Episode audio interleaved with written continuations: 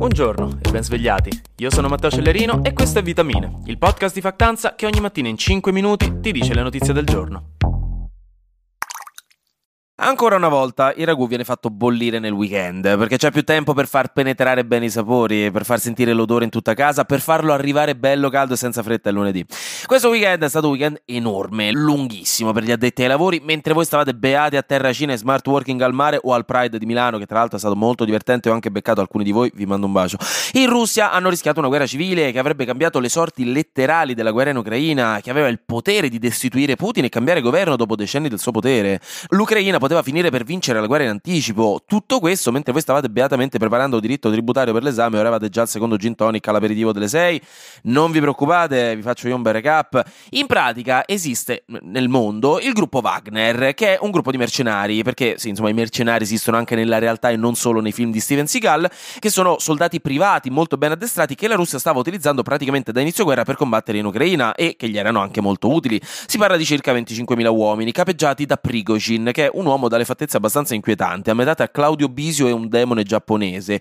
un mix che lo fa entrare di diritto nella Uncanny Valley di cose che palesemente non sono umane ma lo sembrano, con tutto rispetto per Claudio Bisio. Lui infatti è il rimasuglio umano di Prigozhin, è l'elemento che lo salva dalla dannazione eterna. Prigozhin è il capo della Wagner, ex chef di Putin e alleato del Cremlino, però nei mesi scorsi aveva iniziato a litigare sempre di più con Mosca per diversi motivi, molti dei quali ancora non chiari, però fondamentalmente aveva criticato pesantemente l'andamento della guerra e soprattutto la qualità delle scelte militari, specialmente quelle di Shoigu, che è il ministro della difesa russo. Lo considerava un cretino, per dirla come vostro nonno definisce il farmacista sotto casa dopo che quella volta gli fece un tampone rapido per il Covid e gli diede molto più fastidio al naso di quello che glielo aveva fatto in ospedale. E c'erano già stati dei piccoli tafferugli interni tra l'esercito regolare russo e la Wagner, con Prigozhin che aveva addirittura accusato Shoigu di aver ordinato all'esercito di compiere attacchi sul gruppo Wagner, uccidendo alcuni dei suoi uomini, anche se non ci sono prove certissime al riguardo. Fatto sta che venerdì notte, dopo essersi preparati per settimane, la Wagner ha annunciato il ritiro dal fronte e ha occupato la città di Rostov sul Don, da 1 milione di abitanti, nonché sede del comando centrale della guerra in Ucraina dell'esercito russo.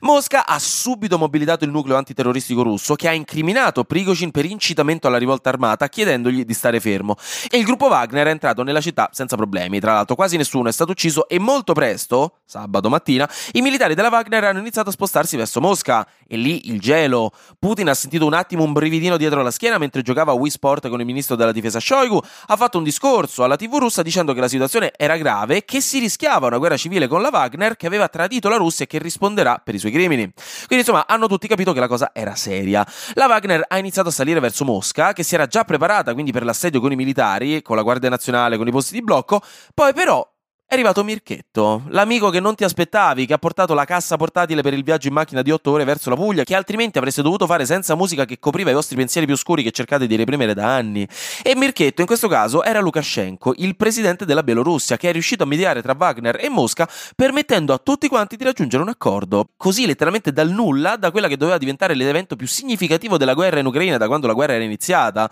o da quando la vostra crush ha iniziato a mettervi like alle storie su Instagram che mettete solo affinché le veda, Prigozhin ha detto alla Wagner di tornare indietro e lasciare Rostov sul Don. Accordo trovato, guerra civile evitata. Prigozhin se ne va in Bielorussia in esilio, i soldati ribelli della Wagner non verranno processati, tutti gli altri saranno inglobati nell'esercito regolare della Russia e forse il ministro della difesa e il suo vice verranno licenziati, ma non c'è ancora conferma su questo. Quindi ora, per tirare le somme, che lo so che siete già al terzo giro di cereali nel latte per aspettare che finisca questa storia, per ora non si sa bene che cosa sia successo davvero, questa è la verità. Non si sa di preciso che accordo abbiano preso le parti in causa, non si sa come farà l'esercito russo senza Wagner, perché erano decisamente utili per le operazioni militari, essendo anche molto ben addestrati, a differenza di quasi tutto l'esercito regolare russo. Come se non bastasse, sono stati trovati l'equivalente di 45 milioni di euro in contanti nell'ufficio di Prigozhin di San Pietroburgo, che soldi che usava per pagare i suoi mercenari, visto che li pagava in contanti, ma troppi soldi per giustificare solo gli stipendi, quindi insomma chissà. Ma la cosa principale, mentre aspettiamo nei prossimi giorni di avere novità su questa storia, è che per la prima volta il regime di Putin ha vacillato pesantemente.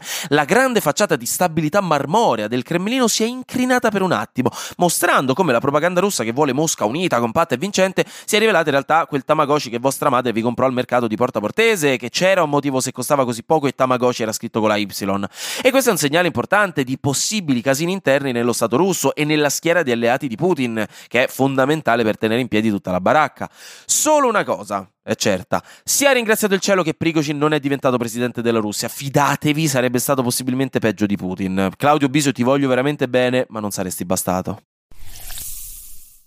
E visto che qui ci abbiamo messo un bel po', le altre notizie le faccio veloci, dai, vi aggiorno così sul fatto al volo che in Grecia ci sono state le elezioni e ha vinto il centrodestra, il partito Nea Democrazia di Mitsotakis con il 40,5% dei voti, il che significa che potrà governare da solo senza coalizioni di governo, stando alla loro legge elettorale. La sinistra sembra sia andata allo sbando, abbia fatto malino, mentre i partiti di estrema destra, che sono Soluzione Greca, Nike e gli Spartani, che sono eredi di Alba Dorata, che fu un partito smantellato nel 2020 perché considerato un'organizzazione criminale, questo per farvi capire, tutti questi tre sono riusciti a entrare in Parlamento con 12, 10 e 13 seggi. In Olanda invece fanno una cosa molto carina, perché un ospedale insieme a un'organizzazione contro il cancro alla pelle e una società di assicurazioni hanno iniziato a riconvertire i cosini che erogavano disinfettante per le mani di epoca Covid per erogare crema solare per proteggere la pelle, ed è una cosa molto cute che in effetti funzionerebbe bene un po' per tutti, per ricordarci di metterla, perché sappiamo quanto male faccia, insomma, stare senza crema solare per il rischio dei tumori. A Napoli invece hanno introdotto un limite massimo alla lunghezza degli yacht dei super ricchi che vogliono attraccare, quindi per esempio lo yacht da 101 metri di Bernard Arnault, che è il capo di LVMH, non ha potuto attraccare e molti miliardari si sono definiti delusi e infastiditi dalla cosa. Poverini. Una professoressa di Harvard, Francesca Gino, che studia l'onestà nelle scienze sociali, è stata accusata di aver falsificato i dati delle sue ricerche, questa ve la metto solo per l'evidente ironia della cosa. Gianmarco Tamberi ha vinto l'oro ai giochi europei nella categoria di salto in alto saltando 2,29 metri, mentre, e questa è la mia notizia preferita di oggi, la Nintendo ha annunciato al suo evento Nintendo Direct una serie di giochi per i prossimi mesi, come Super Mario RPG, The Return of Detective Pikachu, la rimasterizzazione di Luigi's Mansion 2, un DLC per Pokémon Viola e Scarlatto, un altro gioco di minigiochi di Wario, il capitolo 4 di Pikmin, anche questo mega atteso, e gran finale il prossimo capitolo di Super Mario Bros, uscito 10 anni dall'ultimo Super Mario Bros, e si chiamerà Super Mario Bros Wonder. E quindi niente, siamo tutti tornati un po' bambini con questo e ci tenevo a raccontarvelo. Anche oggi grazie per aver ascoltato Vitamine. Noi ci sentiamo domani, perché sarà successo di sicuro qualcosa di nuovo e io avrò ancora qualcos'altro da dirvi. Buona giornata e buon inizio settimana.